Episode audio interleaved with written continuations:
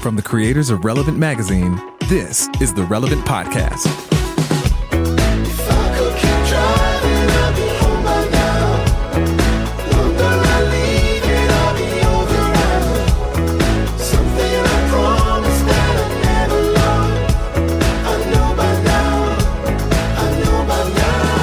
It's Friday, November 30th, 2018, and it's the Relevant Podcast. I'm your host, Cameron Strang, and this week's show is brought to you by Church Home Global. Here's the thing about technology, okay? It can help us or hurt us. On our phones, we can be connected to anyone, anywhere, but how do you keep all the meaningful personal connections and tune out all the negative noise? Well, one way is with the new Church Home Global app. Church Home was started 25 years ago with the belief that church isn't so much about the place, but the people. That's the thinking behind their new Church Home Global app, where you can connect with people all around the world, have honest discussions, and create meaningful relationships, all from your phone. Let's face it, getting to church at the same time every week isn't always realistic, and you do everything on your phone anyway. So with Church Home Global, you always have access to a positive space with a strong community of people. One of the things I like is a feature in the app called the Daily Spark, which is just a quick way to start your morning positively. So much more productive than getting sucked into a black hole on Instagram before you get out of bed. You can download the free Church Home Global app today and join Church Home's growing community. You can find the app by searching Church Home on the App Store or Google Play. It's spelled CHURCHOME,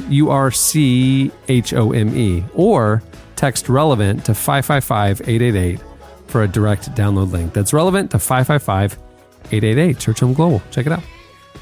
Well, like I said, I'm your host, Cameron Strang, and here with me in our Orlando studios, where it's a little bit chilly. On the ones and twos, our illustrious engineer, my brother, Chandler Strang. Hello.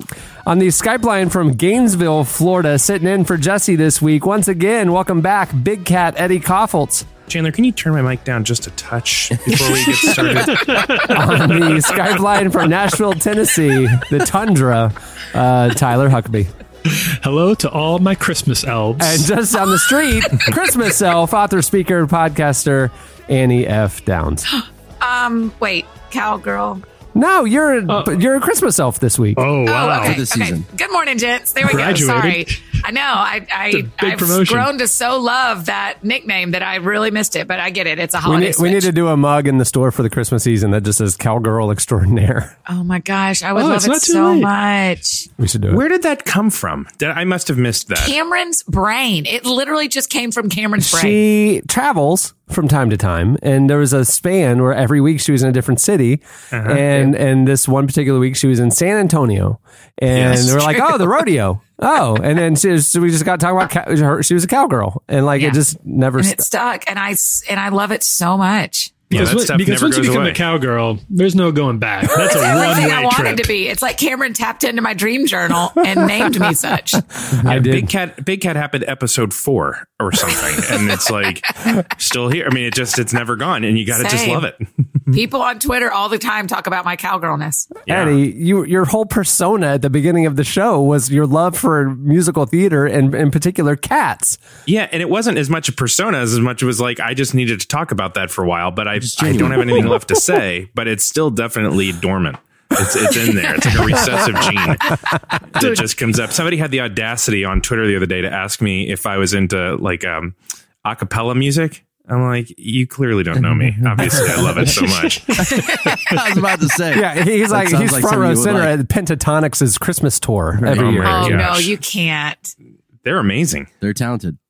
Do you remember? Wow. Interesting. It was 5 years. It would have been when you were here, Huckabee, when we were in the Winter Park Studios. Gunger came through when they were still Christians, and they were performing, and it was Michael and Lisa and a cello player, and the cello player was also a beatboxer. He played the cello and he beatboxed and he kind of did one-man band stuff. And while they were here recording, it was Kenny from Pentatonix.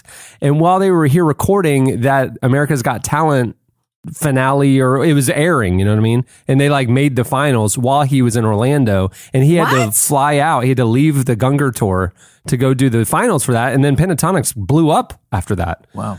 So, that's right. I forgot that was because I met him. I was there at the studio, but I never put together that was him. That was him. He's in Pentatonix, and now you're front row center at his concerts. He is very talented.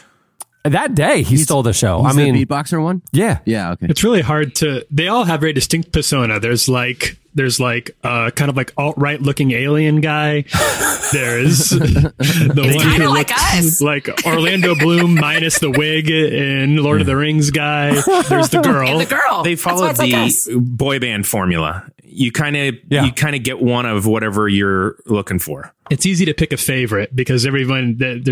They all have a persona, and I get the impression that they're much weirder than they let on. I don't know why I'm coming out with Pentatonix hot takes. I think about this band 0% of my life, but now all of a sudden I'm talking like I've got this like deep state theory about how they come back to mind every year when the Macy's Thanksgiving Day Parade happens because there they are again, and then now it's their season, the season of Pentatonix. Speaking of the tundra, did you guys watch Macy's Thanksgiving Day Parade this year? Is that like a thing?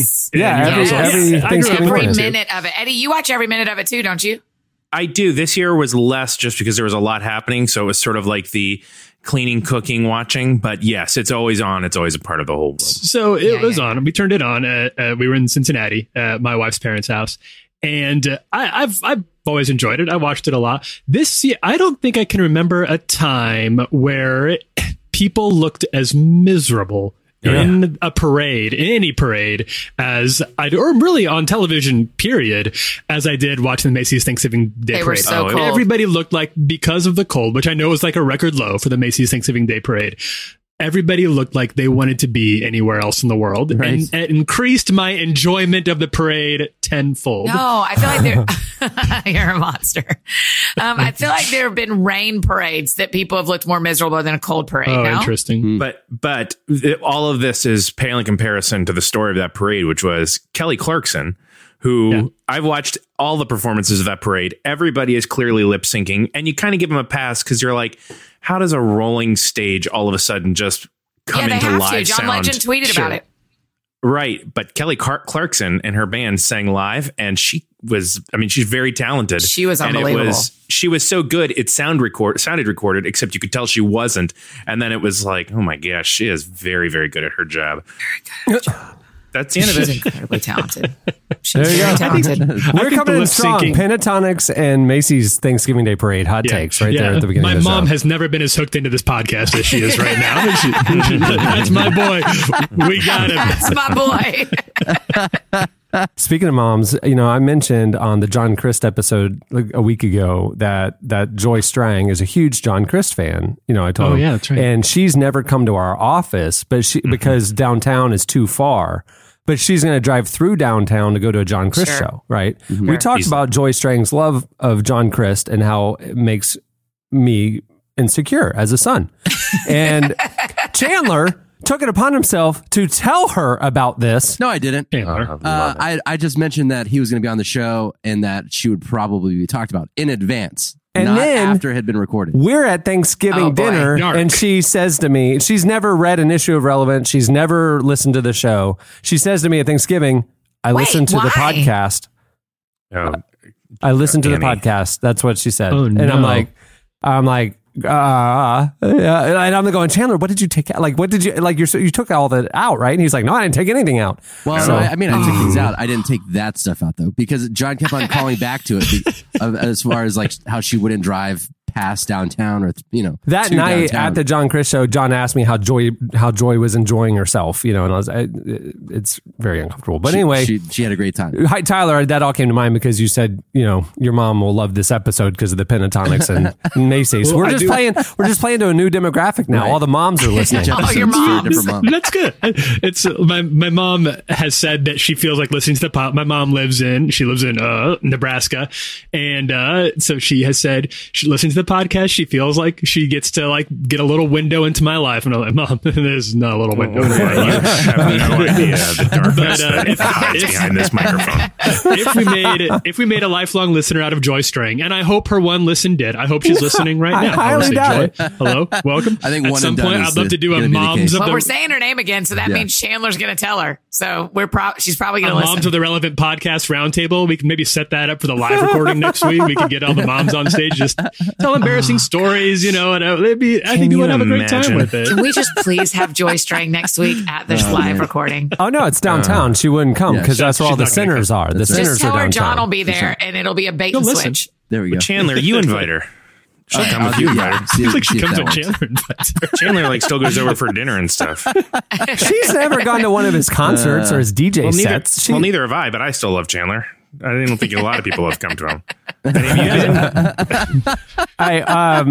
Two announcements. We have a great show in store for you today. Coming up later, we talked to the founder of TOMS, Blake Mycoskie, joins us. He was on Fallon a week or so ago, made a huge announcement, and we wanted to have him on the podcast to talk more about this new era and this new direction and kind of social activism that they're kicking off. It's some exciting stuff and some big things that they're doing. So Blake Mycoskie is coming up later. He's such a good dude. He really is. He doesn't have to be as good as he is. He's just like a really kind person. Good for him getting, like $500 million for a chunk of his company and just traveling the world. At this point, it's just because he wants to do good things. It's not because he's trying to like build the brand. In fact, the stuff that we're going to hear about in the interview today will likely trouble some people. There will be a certain, it's fiery what they're walking into. And so I really respect him for taking it. I spoke with him. We discussed the divisive nature of what's coming up next. And I'm really impressed with the stand that he's taking here. It's cool. Yeah, there you go. And also, one other announcement. It's, today's Friday. It's 1 week until the live Relevant Podcast Christmas Spectacular. Oh, I cannot wait. Presented by Brightpeak. I'm not ready. It's 1 week. If you guys want to come, we will have a live studio audience, a small gathering of close friends, and we will be live streaming next Friday's podcast. I think we're doing it at 3 p.m. Eastern if you want to catch the live feed.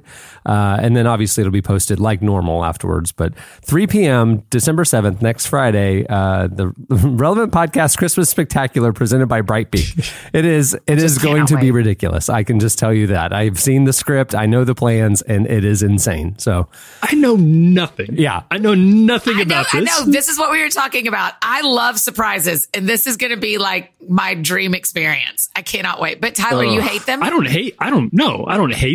I just don't surprises. Know anything. You hate them, Eddie. Oh, yeah, totally. It's like, it's not a marital vow that we've taken, but it's a pretty deep marital promise that like Brienne cannot surprise me. Like, I don't like it. I freak out of I don't want surprise parties and stuff like that. I find no joy in that. So I don't like it. So you get home at the end of a long day. It's your birthday. You're like, oh, I'm ready to kick back, have a nice evening, celebrate the birthday with my wife and the kids. Door opens. There's everyone you've ever loved. You're like the whole of me and the other people. Yep, all of them. And we're all surprised. And you do what? I publicly chastise my wife in front of everybody that we love. No. But then you let us in, right? Yeah. No. Yeah. I kick everybody out and then walk in and then very quietly have the evening that I wanted. No, I would hang. But no, this scenario, I don't even have to think of it because Brienne would never do this to me. She just knows I am like such a grumpy surpriser. But do you like being scared, Annie? No, I don't like being scared at all. I don't want to be sad. I don't want to be shocked and sad. I want to be shocked and happy. Nice surprises. I like nice surprises, like at a Christmas Spectacular where suddenly there's confetti or suddenly Santa or suddenly Cameron's giving us presents. I don't know. I just am just excited that Cameron has a whole rundown next Friday and I don't know any of it, but I just get to be there. I liked how you dropped, suddenly Cameron gives us presents. Like, that's a big day. Like, right. And then suddenly we all get new cars. Seeds, you guys. I'm just sowing some seeds over here. Just spitballing here, but then suddenly we all get a facial. That's an extremely compelling part of any live show is when the cast hands out gifts to each other. Should we do that? Just watch. Yeah. Yeah. Oh, no, because that is visual. Just gonna really audio, oh, neat. Right? Annie's opening a present now. Fun. Cool. How fun. We love the live show. There will be a very special narrator. I can tell you that. A very special narrator for the Christmas Spectacular next week. There might be sound effects. It's gonna be like an old timey radio show combined with a 1970s Christmas special, television Christmas special with special guests and songs and games. It's going to be a good time. And a lot of are there going to be special guests too besides narrators? I'm not at liberty to talk about the surprises. God. Which means he just wrote down find some special guests.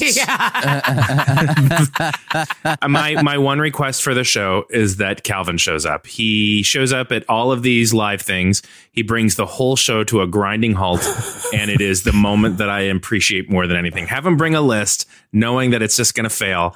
That's just a gift for old Big Cat. The thing that always happens is his list. If you know, longtime listeners know, Calvin was famous for his really terrible puns and his lists. Oh. And you know, you say, "Oh, we should do a list because it's gonna be so bad it'll be like groan-worthy. Yeah. And it'll be so bad it's good." But then he comes on. And it doesn't land at all. It's not that they were so bad. No. It's just like, what was that? It's It went from like a shticky punny to Andy Kaufman-esque, like, I don't know how to be in this moment. Right. But I will tell you a little behind the scenes, the last live show we did, I forget what it was, but I mean, it was like the 600th episode. Sorry, It was my first live show. It was in the spring and it was lovely. Well, I don't keep all dates and time in relation to you and your presence, but I do know that you were there. We had breakfast together as a cast in the morning, and I got deodorant on my shirt. So right. I do remember it. Memories, good. You have memories. Very stressed. That's a surprise. But it's like 10 minutes before the show, and I see Calvin over at his desk.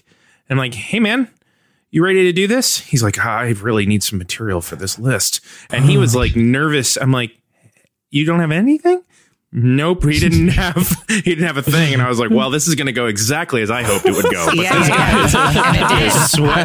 guy is sweating right now. I have a very clear memory of Calvin's a good guy, and I have a very clear memory of talking to him about these lists because I was like, "I think we just tried a bit, and it had as Calvin's bits are wont to do, didn't go great." And I said, "Is that kind of?" I said, "Well, that was kind of hard." Like, I just said, so I was trying to be nice, like, you can't win them all. Man, and he was like, Tyler, bad jokes are just wind in my sails. Wind in his sails. He thrives on is how he coasts it. Like it just fueled his tank. So people were out there listening to jokes and not laughing at them. Where it makes me want to crawl into an armadillo shell. Like I was about to say that is not fuel for me. No, it doesn't work for me. But which is good for him because that means.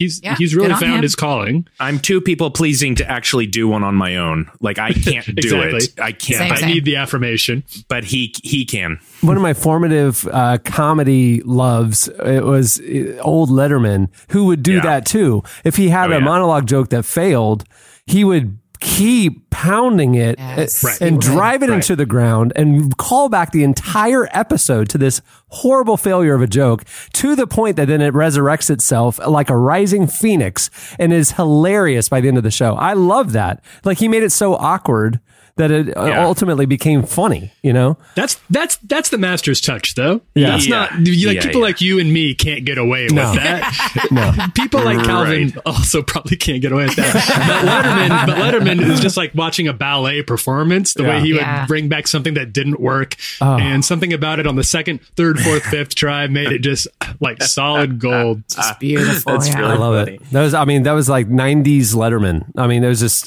such a great... era. All right. Well, moving the show along, it is time for our look back at what happened this week in culture and entertainment. It's time for In Case You Missed It. Hey, in case you missed it, this week, the trailer for Disney's new CGI remake of The Lion King, went out. Everybody saw it. Oh, and it, in fact, set a new record for Disney. The trailer is now the most watched trailer in a single day. It debuted on Thanksgiving and garnered a whopping 225 million views in its first 24 hours. Making it Disney's all-time trailer champ. That's unbelievable. It's crazy. That's so many people. The movie itself is a remake of, obviously, the 1994 classic and features a murderer's row of voice acting talent, including Donald Glover as Simba, Beyonce as Nala, Chiwetel Ejiofor as Scar, John Oliver as Zazu, Seth Rogen as Pumbaa, Billy Eichner as Timon, and James Earl Jones returning to Mufasa duty. I am so proud of them for not replacing James Earl Jones. Like you can definitely find other people to do a lot of those voices. It makes sense. It's but James Earl Jones is like you cannot mess with that. You got it right. And when his voice came on in the trailer, like when you heard that everything the light touch, I remember it like everything the light touches. My spine shivered so hard I had to go to the hospital. It was like, and sadly that wasn't It wasn't because of the trailer, is your crippling scoliosis, but it was my scoliosis. It was the fact that I had eaten nothing but mashed potatoes for 48 hours. Yeah. That was a big part of it, but it was still a big moment. Yeah. Did anybody else get a little bit of a chuckle? I have never, and probably never will again, see Billy Eichner's name announced as ploddingly and epically as I did in that trailer. Billy Eichner. It's like, the shouts on the street guy. Yeah. Good for him. Because he's super funny, but he is... I like him. He's really funny, just great guy. And he's like a classically trained actor. He's got real chops. Yeah, but it was really like next to Beyonce. I mean, I think he would agree with this point, that it was just a little bit crazy that he was there. We're not telling Billy on the street anything that he doesn't know already. No. And his shtick can get a little tiresome. Yeah. To me, like, I like him for about 5 minutes, but the 20-minute TV episode I don't necessarily need. Right. But when I heard Billy Eichner as Timon, I was like, that checks out. I could see it working. Billy Eichner and Seth Rogen. I'm just sorry that Jonathan Taylor Thomas is gone, because he was a real treat in that original Simba role. You're not as sorry as Jonathan Taylor Thomas, probably. Right. Just sitting by his phone thinking, maybe like a cameo part? Right, not a thing. For something. I don't normally like these remakes of cartoons. Like, I haven't seen the new Pete's Dragon. I never saw the new Jungle Book. I'm sure they're lovely, but this one, I mean, The Lion King is just the... epic, but I'm like, story of our childhood. That's what I'm scared of. I mean, and obviously the 90s cartoon style, animation style, you know, things have progressed a lot, but like this, everything's just so fake when these all CG movies that it's just like, it almost like takes me out of the story. I don't know. Really? I'm a little nervous. It somehow works a little better with animation because it doesn't have to look real. Right. So it just has to look like really good, beautiful animation, which The Lion King does. But this one, I don't know. I'm intrigued. I'm definitely intrigued. Going to see it right away. I didn't see The Jungle Book either, Eddie, and it's the same director. I was really medium on it. I was kind of lukewarm on it. I heard everybody was kind of lukewarm on it, and then it's the same director, again, making me nervous. I mean, it's like, I don't know. Nothing in the trailer, like, squashed my concern. You know what I mean? Yeah. And like, so like when y'all saw Beauty and the Beast, like my problem with Beauty and the Beast was that the Beast was so computery looking. And so that has been my fear. No, Annie, that was not your biggest problem. Your biggest problem with Beauty and the Beast, and I hate to speak for you because I realize we've talked about this, is that Matthew from Downton Abbey played the Beast and we don't like his character. Right. So I never saw it. We're going to do a hot take of Downton Annie and Downton Eddie. I forgot Downton Eddie and Downton Annie. Yeah. Right. Yeah. Let's go. First episode. We're just going to have to cut this part out, move it into the new podcast. The episodes are actually embedded within this podcast. Right. So that's how you have to find it. You can subscribe to this podcast, but it's a very specific moment. Anyway, I never saw Beauty and the Beast either. I'm like, I'll forget about it. Hey, in case you missed it, 27 church members were arrested this week attempting to save a man from deportation. The members were from Citywell United Methodist Church in Durham, North Carolina, and they were arrested while trying to stop the arrest of Samuel Oliver Bruno, an undocumented immigrant who's been living in the church basement for the last 11 months. He came to the U.S. from Mexico in hopes of finding better medical treatment for his wife, who has lupus. His temporary residency expired in November of last year, and he's been living in the Citywell basement ever since, caring for his wife while she recovers from a heart transplant. He was ordered to make an appearance at U.S. Citizenship and Immigration Services, and over 100 members of his church went with him in solidarity. When Oliver Bruno was tackled by plainclothes ICE officers, the church formed a human chain around the ICE van and sang Amazing Grace, refusing to move for nearly 3 hours, until 27 of them were arrested, along with Oliver Bruno's son, who is American-born. Citywell pastor Cleve May said, "We told the police chief, we understand this is your job, but we need you to understand that as a matter of conviction, we cannot move, and you will have to arrest us." There you go. Man. That is something else. It is very interesting. I heard a talk recently about, and it went through and it traced the lines of the intersection between the government and God and the prophets, and how historically throughout Scripture, one of the major roles of the church and the prophets and the people within the church have been to stand up to the government when they were abusing the power that that they have, and they were standing up like on behalf of on behalf of what they knew God was calling them to do. And it's crazy when you see this over and over again, that like the church's job is to act as an intermediary when the government has gone too far. And so when you see stuff like this happening in real time, it's like, it doesn't seem rogue. It seems right. It seems like what the church should be doing to just protect the basic humanity. It's very difficult to watch, but I'm very proud to hear of churches doing those kinds of things and being that brave. I remember a piece we did on Relevant. This has probably been 6 or 7 months now that since we did our article on sanctuary churches in the U.S. And the resurgence of them, how quickly they've grown since there's been a crackdown on illegal immigration starting in around 07 or 08, probably. And that's just something that I find to be such an interesting sort of, it's not a law that ICE or the government can't go inside a church to arrest undocumented immigrants, but it's just this very ancient sort of understood kind of guideline or agreement between the church and the state that if you make it inside a church and you claim sanctuary as an undocumented immigrant, then the state will respect those boundaries. And at least here in the U.S. so far, that is not something that has been breached. So hats off to all the churches who are doing that and the churches who are willing to talk about it. And then going out, this is obviously the extra mile and trying to actually block a nice van.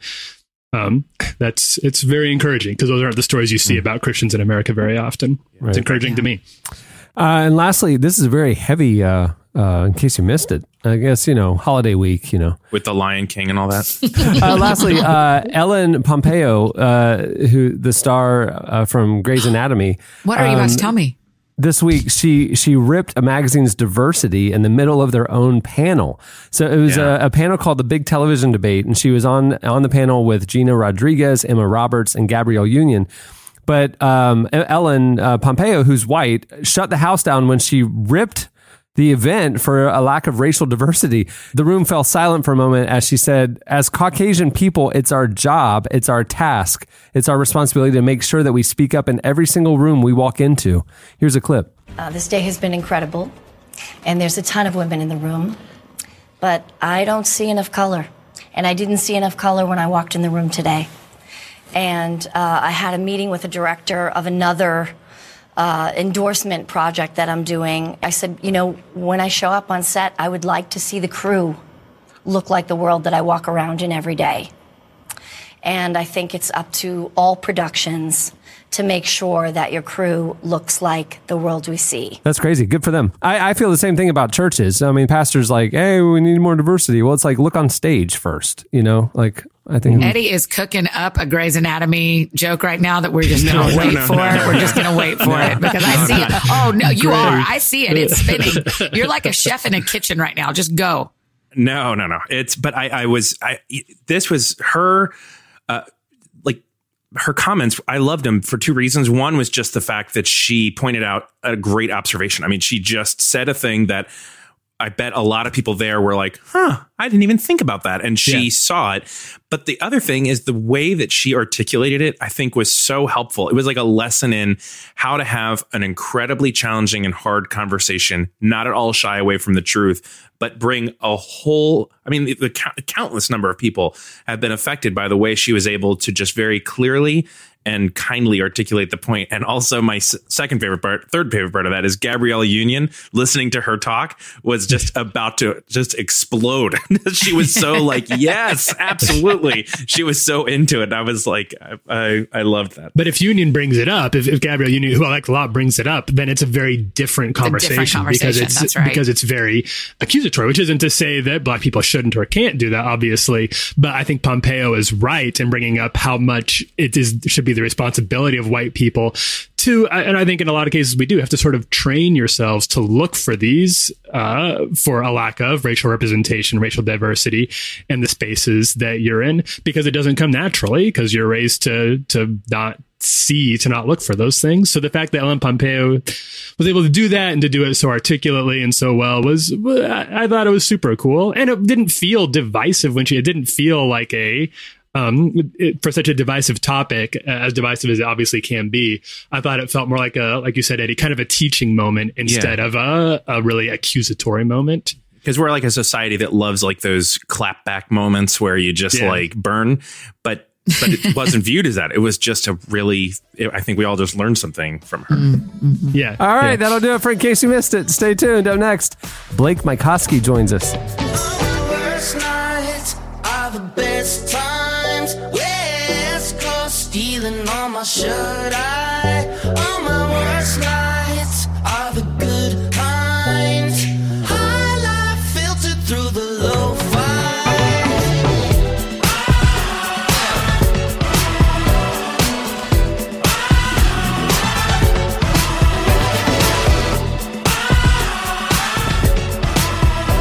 You're listening to Foster the People. The song is Worst Nights. At the beginning of the podcast, you heard All Twins with the song Infinite Swim, which sounds exhausting to me. Blake Mycoskie is best known as the founder of TOMS Shoes. He's the brains behind their one-for-one program that donates a pair of shoes for every pair sold. But his other endeavors include sunglasses, coffee, and authoring books. Blake's latest project is working to find a solution to gun violence in the U.S. He's explained that TOMS is expanding their giving model to include organizations that are seeking safe solutions to America's mass shooting epidemic. We caught up with Blake to talk about why this cause matters to him and why he's jumping in with both feet. Here's our conversation with Blake Mycoskie.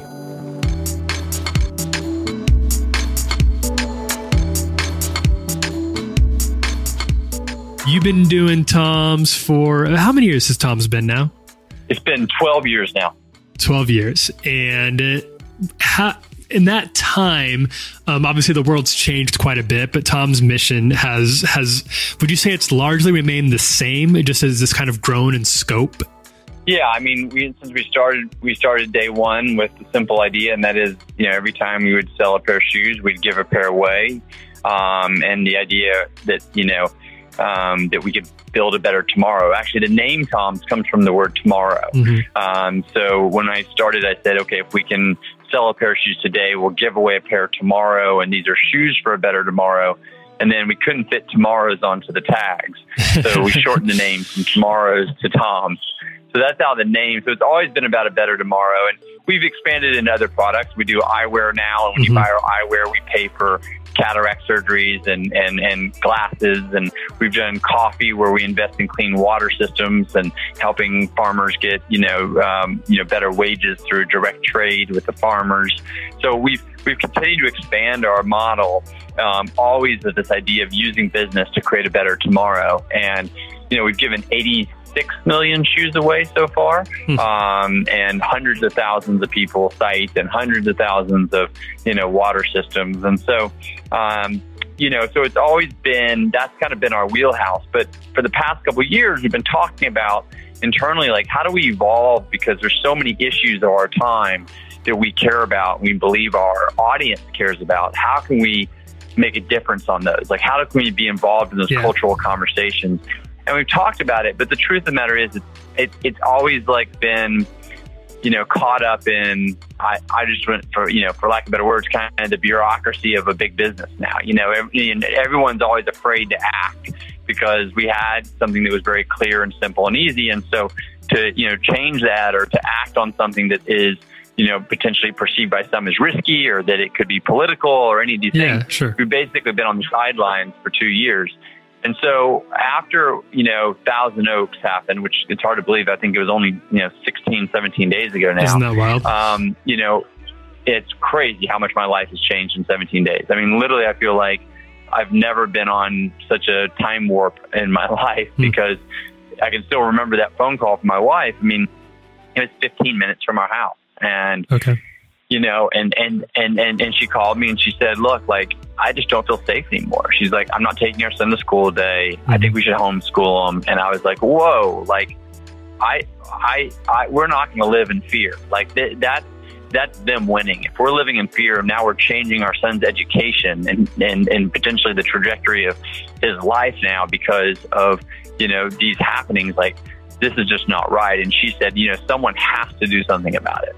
And that's how we kind of ended the call. And she was saying that rhetorically, not like you need to do something about it. She was just like, someone has to do something. And And I was sitting in the back of the Uber and literally just on my laptop. And I just had this kind of, you know, I would say now it was just kind of a divine inspiration. It was like, I mean, it was just so clear to me that someone was me and this was TOMS. And the whole reason I built this company was to make the world a better place. And here was an opportunity that I could, if I could convince everyone to join me internally, that externally we could align our whole audience on something that, you know, that frankly 90% of Americans are for, and that's universal background checks. I mean, you know, it's you know, I'm from Texas, you know, I have a lot of friends that are hunters, you know, gun owners that are responsible. Like, that is not what this is about. What this is about is there's certain people, you know, domestic abusers, people with mental health records, people who are felons, who are currently allowed to go buy guns and not have a background check. And that's just unacceptable, because that's leading to a lot of gun violence and a lot of pain and suffering in our country. And we can do something about it. We can get that changed, I truly believe. And so, you know, we decided to lean into this. It made everyone very uncomfortable at the company. My partners, you know, my CEO, like, I mean, they personally were all for it. Everyone I talked to was like, oh yes, like, we, you know, this is outrageous. Like, there's someone has to do something. But when the conversation became that someone being our business, and especially right before holidays, that was very, very scary. And so I spent the first 6 days of this journey just trying to convince anyone who would listen to me internally that we have to do this. And I started winning people over one by one until eventually I got my partners and our CEO on board. And then once they were on board, then it was just like, okay, how do we do something really simple that every American can participate in? And that's where we learned people that the postcards can be very, very effective, because they basically overwhelm people's offices. And they, you know, and so, you know, as our representatives are coming back in session, you know, we're going to overwhelm them with America's voices of saying, this is important to me. And I believe if we do that, we can pass this in the House, we can have a victory. And most importantly, what I've realized is we can actually bring people together. Like, this has been such a divisive time in our history. And we know that, you know, when things are divisive, they can be very destructive. And if we can say, like, look, we don't have to agree on everything, but we can agree that there is some sensible gun legislation that would keep everyone more safe. And no matter what your political beliefs are, this is, we believe, a human issue, and let's come together as humans to make our country safer. And if we do that and we have victory, I believe that gives us the ability to look at other issues even that are human, that maybe they become politicized, but that's not how they should be, because they're things that we all agree on. And so that's what I'm now more excited than ever, because I'm like, I think we're going to win this thing on the gun, on universal background checks. I mean, you know, we've got, in the last 7 days, we have 620,000 Americans that have gone to our website to send postcards. We've had hundreds of celebrities and public figures posting on their own, many of them gun owners themselves. And so it's looking like it's going to really tip the next week or two. I think we're going to go from 600,000 postcards to millions of postcards. And so it's looking like it will work, but also the thing that is also starting to become evident is that people are yearning for something that brings us together. Do you think that, because something that I think it sounds like your wife was kind of getting at, and that I know many people in this generation feel, as they've seen so many of these mass shootings now, it starts to feel like change is impossible, that making a difference at that level just can't be done, because we've seen movements, and we've heard the calls, and we've had the call for more background checks, for bump stocks, regulation, whatever, and it's just never happened. So what do you think is happening this time with your campaign that's going to make a difference where so many other things have just stalled out? I mean, I think we've just found a way to organize people in a modern way. You know, I think that, you know, we've kind of brought together all the organizations working in ending gun violence, who are all amazing and doing great work. And we've brought together all the moms and the teenagers out there that are scared and doing lockdown drills at schools. And we've just, I think it's just, I don't know if it's us as much as just a moment in culture where it had gotten so bad, and there had been several right in a row, that people just said enough. And so we're giving them an easy way to activate. It takes less than 30 seconds to send a postcard, but it's going to make a difference. And so I think that that's what we hit in terms of a nerve. And I think that's why Jimmy Fallon, when he heard about it, he's like, I want Blake to come on, and I want him to, and I want us in the first postcard. I mean, that was his response. And that's obviously what happened on the show. So I think just culturally, I felt something in my gut, and I didn't even know that it was shared by so many until we went live. Do you think that, because what you hear is that, it, like you said, is that it's a very divisive issue. There are people who want background checks, people who don't, people who want more gun control, people who just want more guns. But in your estimation, do you feel like that's sort of a myth, that there's actually more common ground, more unity out there? That's what it sounds like you're getting at, that maybe we've been led to believe it's divisive in ways that it's not. Well, I think there are parts, it's a complex issue, right? I think there are parts divisive. I think the basic thing that we're working on, universal background check, is not divisive. All the research out there shows that 90% of Americans are for this. When 90% of anyone's for this, then it's no longer divisive. I think where it gets divisive is when you start talking about gun control, something that we never talk about and that I would never say that we are for, because that is a whole different issue. And then you go down a whole rabbit hole. And then I think it is very divisive. But like the way I look at it is this, you know, if you can have changes, we've had many changes to laws and legislation through our country's history that make things more relevant in this time period. And that's what this is about. Like, this is common sense now. This is not. And so that's why I think when you get to connect with people on like a commonsensical level, like, look, we're not allowed to have bazookas. We're not allowed to have, you know, I mean, like there are certain things that we just think are you know, or you have to have a driver's license, right? And you have to get it renewed every 5 years. Right, you got to make sure that you have eyeglasses. Like if you want to buy a gun, you should have to have the equivalent of a driver's test, you know? I mean, it's kind of that simple. And like, and we're not saying that you need to have like 5 years of training with, you know, gun arms safety or whatever. We're just saying like, look, like if you have a trafficker, if you're a felon, you should not be able to get out of prison and the next day buy a gun. I mean, it's just, I think everyone can agree on that. And that's where the universal background check stops. If you have a history, a record of being a domestic abuser, then you shouldn't be able to get a gun.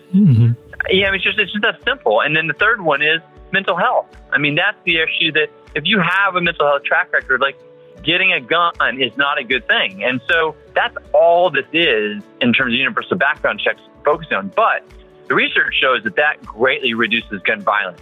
And so if we can just do that, that's how I think you stay away from the divisive nature and you focus on the progress that we can make. And I think the problem is, to your question of why have other things stalled, is I think other people try to bite off too much. I think we are focusing on the basic, simplest, most inclusive gun legislation that will have the biggest impact the fastest. And we're not, and instead, and I don't think many people have focused on that in that way before.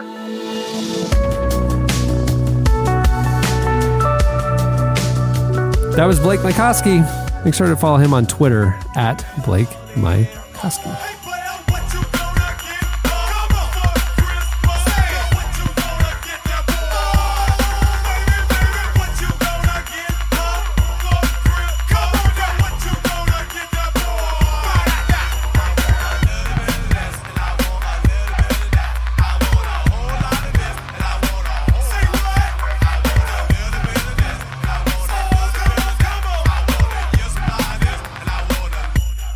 Seattle University School of Theology and Ministry is pleased to announce the introduction of a new academic degree program. The Master of Arts is a flexible program for students to have the freedom to research the intersection of religion and spirituality with other academic disciplines such as history, healthcare, psychology, social sciences, law, and more. Scholarships are available. Learn more about the MA and all of our other degrees by visiting seattleu.edu/STM/degrees.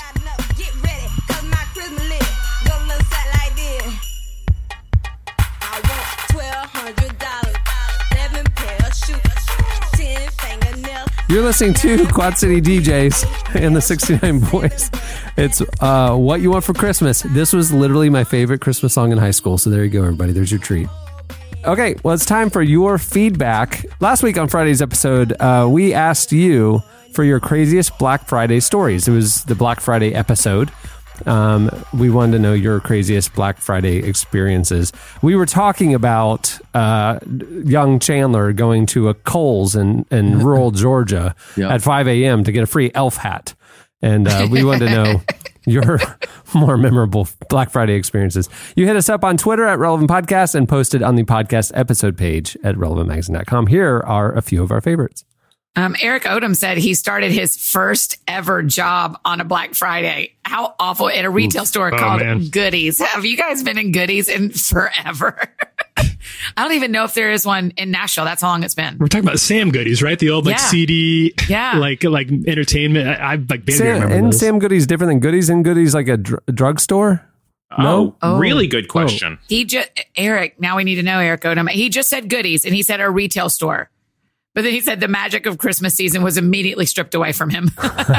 His first day on a job. I can't imagine starting your first job ever on Good Friday. I drove by the sad, empty shell of my childhood Toys R Us yesterday. And it was. I remember many of Black Friday experience. But they're coming back. Did you hear that? They're not coming back as a full retailer. But apparently they have partnered with Kroger. And now inside every Kroger, there's going to be like Jeffrey's Corner. So there's going to be joking? Like a branded kiosks of like Jeffrey the giraffe selling the hottest toys of the season in a Kroger. So Whole Foods has their latest Amazon tech in a kiosk. Right. And Kroger has Jeffrey's Corner. Right. So basically but that's kind of what's happening, right? That's what's happening to retail is like, well, everybody's going to still need to buy food.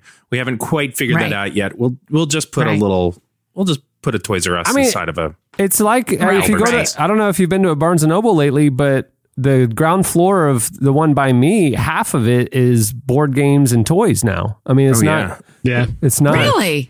Oh, yeah. Yeah. The footprint for books is cut by half on the ground floor. Yeah.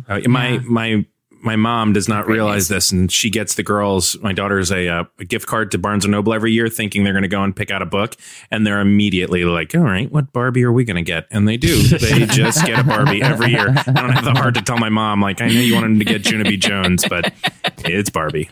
Jason Mears has a story here about he said he once had a job working at the Best Buy warehouse, and on Black Friday, he was giving TVs to customers who had brought them in the store. One guy who he happened to know drove around to pick up his TV. He was in a small four-door car with three friends, and they'd purchased a 60-inch TV and wanted to take it home. Oh, no. Told them there was no way it would fit, but they proceeded to take it out of the box and slid it into the back seat with a full foot of the TV hanging out the back door. Would you guys do that? That's crazy. In college, I would have. Don't you feel like you could just do... Yeah, you kind of feel invincible. Yeah, and you're so dumb. You have an aura of invincibility around you that just protects your televisions, too. I probably would have if I was... Now it's like 60-inch TV. Put it on the roof and everybody just hold it out the window. You know, like we got four of us. That's four arms. Yeah, everybody's got one four paw clamps. On it. Yeah, four clamps. It's a TV too. It's not like it's a piece of furniture. Like those things aren't built to take a lot of super hard. But I don't know. I hope these guys made it home all right with their 60-inch TVs. The South comes out in Annie in funny ways, but the fact that she used the word paw instead of hand there, it's like little tiny things that just trickle through. You're like. Why are you saying that? I love it. It's so endearing, but my goodness, what a weirdo. Such a weirdo. Right. I know. Sorry. A lot of comments about that Nat line, Annie. There was you really hit a nerve. Our friend D. Merrick's was talking about it. A lot of people. There is a Nat line, and it's a real thing. And then ads hit a nerve. They when they swarm you, they hit a nerve. When they I just felt justified that I knew something that I hadn't made up in my head. Because sometimes when I say things here, I think, that's true, right? Did I make that up? No. And all of a sudden, I question my entire upbringing. But luckily, I was very right about the Nat line. I even sent, I can't remember, I texted one of you an article about it. Was it you, Chandler? I think I sent it to you. Yep. Isn't it moving? Yep. Or like the Nat line is real, but then there's now a new line of another bug, like further north? It's moving. It's what's it called? Climate change is causing the Nat line to move. Way to take a political stand. Yeah, it's a hoax. Right. It's about time I came in with a hot political take, and it's going to be about gnats in Macon, Georgia. I do want to point out, this doesn't have anything to do with the question of the week, but this is interesting. Scott Adams commented, he said, not feedback, just to let you know, Chili's is stealing your swag ideas, says, which sounded like, I think he's right. I'm on their email list because why not? I do want to know the story there, Scott. Their Cyber Monday has swag items. Big and bold is a shirt designed with, I feel God in this Chili's tonight. Yep. Yeah, but that's a which meme, sounds like something we would have come up with, except for I don't think we can get away with putting Chili's on a Relevant branded T-shirt. Isn't that an old office? Well, it's an office reference. You haven't been to our store because we do have a shirt and a mug that says, I feel God in this Chili's tonight. And then it says hashtag Pam, and then smaller underneath it, also Chandler. So it's great. Love it. Yeah. Yeah, I wish that they had done like retro Chili's logos, because I definitely have bought something if that were the case. But it was all kind of like, you know, hey, like, you think your card is cool good for hip, Chili's? Kids. Yeah, exactly. Yeah. Oh, I wonder if your card is good for Chili's swag, Chandler. Have you wondered? I bet so. Probably not. I would think it is. It's Chili's bucks. And why would you say probably not? I don't know. I don't know. I think if you're trying to transact something at Chili's.com, you can use a gift card. That's true. That's a great point. Yeah, probably right. Oh wow. Anyway, there was nothing that caught my eye. I think we're all going to be getting like Chili's gifts from Chandler this year for Christmas. Now that I've informed him, he doesn't have to spend his own money. Don't ruin the surprise. Chandler, if you give me a Chili's gift, I'm still going to be really surprised. Okay, good. Even if you open it and it's just he wrapped a quesadilla to go. If it's just his leftover quesadilla, like, here you go. I'm gonna put the block on the side. I'll still be surprised. You get 6 boneless wings, and we each get one individually wrapped wing. Really individually the live podcast event. Did even if y'all go shopping on Black Friday, what'd you end up doing? I did. You did? What'd you buy, Chandler? I got a pressure cooker and some like the type of Tupperware that you push the button and it pressure seals it. Oh, yeah, like an Instapot? How domestic of you. Yeah, it was just kitchen stuff. But was it an Instapot or was it a pressure cooker? I think it was an Instapot. Yeah. Which is a pressure cooker. It's like a specific type. I went and got a tattoo on Black Friday. That was my Black Friday extravaganza. What? Was there like What'd a deal get? Or something? No. Nice joke. I just had it scheduled for Friday. I thought maybe I'd get a little deal out of it, but no. But what I did have, I needed somebody's take on this one. On Black Friday, I went and I was just laying there, getting the tattoo from the guy, and he's a chatty guy. And somehow it came up that I was Christian. And he was like, oh, that's interesting. Me and my wife just became Christians, and we have a lot of questions about what we have to do now. The thing that your youth pastor, he prepared me for like 6 years. Oh my gosh.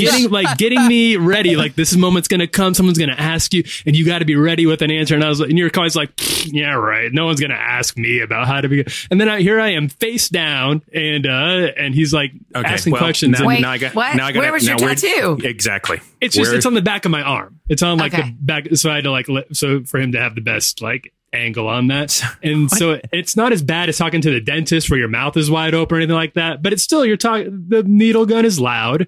And so I'm trying to shout like these theological, like some answer his doctrinal questions from the tattoo. And I think we ended up, after the tattoo was wrapped up, we went out and went to this little like restaurant down the road and got ourselves a snack. And really? You went and got such a sweet story. You went and got That's really cool. Can you tell me one question that he asked? Yes. So he wanted to know about, his big question was about like horror. This sounds about right. Like horror movies and like death metal and stuff that some people in his new church had kind of like frowned upon, his like whether or not he could still enjoy these things and have them in his household as he'd become a Catholic. And so we talked a lot about those and like the truth. He had a lot of like very interesting thoughts about all of them. And I did my best to. This is such a great story. To assuage those. What made him become a Christian? What happened? He said trial and error. He had like tried a few other religions and none of them really seemed to work, but he met this priest, his priest, and he had he was really like struck, he and his wife were both really struck by the idea of the atonement. And he thought that was really fascinating. So that was about 6 months ago. He's like, all right, Tyler, that's really cool. Tyler, your God is dead tattoo is all finished. You want to go talk some more about this at a coffee shop? I'd love to. Wow, Tyler, I've never had that kind of experience. That's crazy. I hadn't either. Yeah. I think that is like, I'm kind of blown away at how special that is that you got to be there for that. It was really cool. He was a really nice guy. We traded back. We swapped a few emails since then, just about not necessarily about faith. You're discipling him is what you're saying. Now you're discipling. So now I have and he's a special guest. I'm bringing him on right now because Eddie, frankly, I don't know the answers to any of these questions. Yeah. I need to call in. Right, phone a friend. Chandler will be very helpful. Well, you're a very good guy to do that. That was probably a very safe moment for him. Anyway, how about that? All right, well, it's time for this week's editorial question of the week. Okay, well, as you know, next Friday at 3 p.m. Eastern is the live edition of the Relevant Podcast, the Relevant Podcast Christmas Spectacular presented by Brightpeak. We've successfully kept everybody in the dark about what we have planned for the show, including all of us. We thought for this week's question of the week, we want to know, what do you want to see in our Christmas Spectacular? Maybe we can make some of your Christmas dreams come true. Wait, and I'm not going to read any of them because I just want to be surprised. So I'm not going to read any of them. So feed back. And I'm going to prime the pump here and give an idea just so that we all have it. Good. Number one, just some real frank questions about faith with Tyler. Just sit there. Hey man, how do you reconcile tragedy? Like, where was God in that, Tyler? And then just make him answer. And I'll bring my copy of Grudem's Systematic Theology up. I'm just flipping through the concordant. Like, hang on, I got this somewhere here. Hold on a second. Let me flip through. Yeah, I do think angels are real. Yeah. That'll be great. Y'all can mock him, but I'm going to ask Tyler so many more questions about that afterwards because I think that may be my favorite story I've heard in a long time. Oh yeah. All right, hit us up on Twitter at Relevant Podcast, or you can post your longer, more elaborate suggestions for the live show on the podcast episode page at relevantmagazine.com. Well, many thanks to Blake Mycoskie for joining us. Go check out what they're doing at TOMS. It's an amazing new initiative and new era for them. You can follow him on Twitter at Blake Mycoskie, or go check out TOMS' website. And also thanks to Church Home for making the episode possible. Make sure to go check out their Church Home Global app. You can search for it in the App Store, or you can text RELEVANT to 555-888 to get a direct download link. Go check it out. Hey, don't forget right now, Christmas season is upon us and good deals are happening over at the Relevant Store. We're doing a special discount for Relevant Podcast fans. Right now, you can get 25% off your entire order and get free shipping all week long, every week. So it's ending very, very soon. Just use the code Podcast Friday. We started on Black Friday and we're running it all week for Relevant Podcast fans. So go do that now. 25% off and free shipping at Relevant Store by using promo code Podcast Friday. Hey, if you want to give the gift of Relevant as a Christmas gift, we have a great deal going on for that as well. You can give a gift subscription at relevantmagazine.com/give. If you want to get a good deal, which during Cyber Week, I always buy stuff for myself. You can subscribe as well. You get your first issue for free. Just another little, let it go? Or a little insight. Do we you're there in the store? Or do we just go, well, like, of course that's true. You're there in the store and it's half off. And so like, I get one for you and I get one for me. Everybody wins. And it's like the same price. Do they? Yeah. Does everybody, does your soul win? But let's just review the show. Annie says, "Pa." People talk to Tyler about Jesus, and Cameron's buying gifts for himself. Like, I feel like we're kind of getting a real look at it, and you know nothing about me. So right. I feel like we all understand. Successful show. Live look at us. This is us. Right now. You can subscribe to Relevant. You'll get your first issue for free, and when you subscribe, you'll also get a 20% off coupon to the Relevant Store by going to relevantmagazine.com/cyberweek. Again, that's ending very soon. Hey, thanks. If you like the show, go over to iTunes and rate it and leave a review. You guys have been leaving some funny ones. All 5 stars is good. Chuckler0987 said the headline is NSFW in the best way. He said, people look at you in disgust when you burst out laughing in the cubicle all by yourself. While you may get the stink eye from your coworkers, this podcast is worth listening to. Anywhere, anytime. Thanks a lot, Chuckler. Most people looking for NSFW in the best way are not thinking they're going to find what we have to offer. Yeah. And hey, thanks for listening. Thanks for rating it. Thanks for reviewing the show. We appreciate it. It helps other people find it as well. Thanks a lot, guys. All right. Well, on that note, we'll wrap things up. I'm Cameron Strang. I'm Chandler Strang. I'm Tyler Huckabee. I'm Eddie Kaufeltz. I'm Annie F. Downs. We will see you on Tuesday. Have a good weekend, everyone.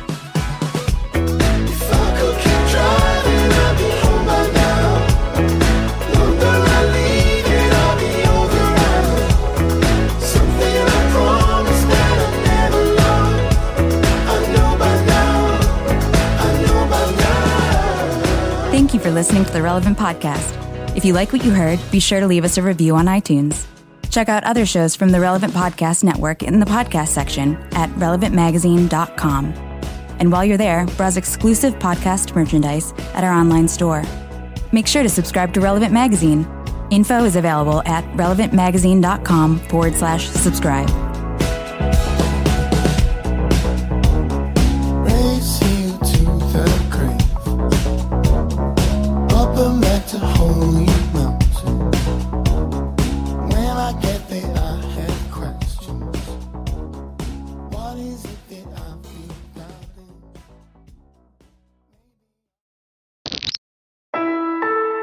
Relevant Podcast Network. What's so special about Hero Bread's soft, fluffy, and delicious breads, buns, and tortillas? Hero Bread serves up 0 to 1 grams of net carbs, 5 to 11 grams of protein, and high fiber in every delicious serving. Made with natural ingredients, Hero Bread supports gut health, promotes weight management, and helps maintain blood sugar. Hero also drops other limited edition ultra-low net carb goodies like rich, flaky croissants and buttery brioche slider rolls. Head to hero.co to shop today.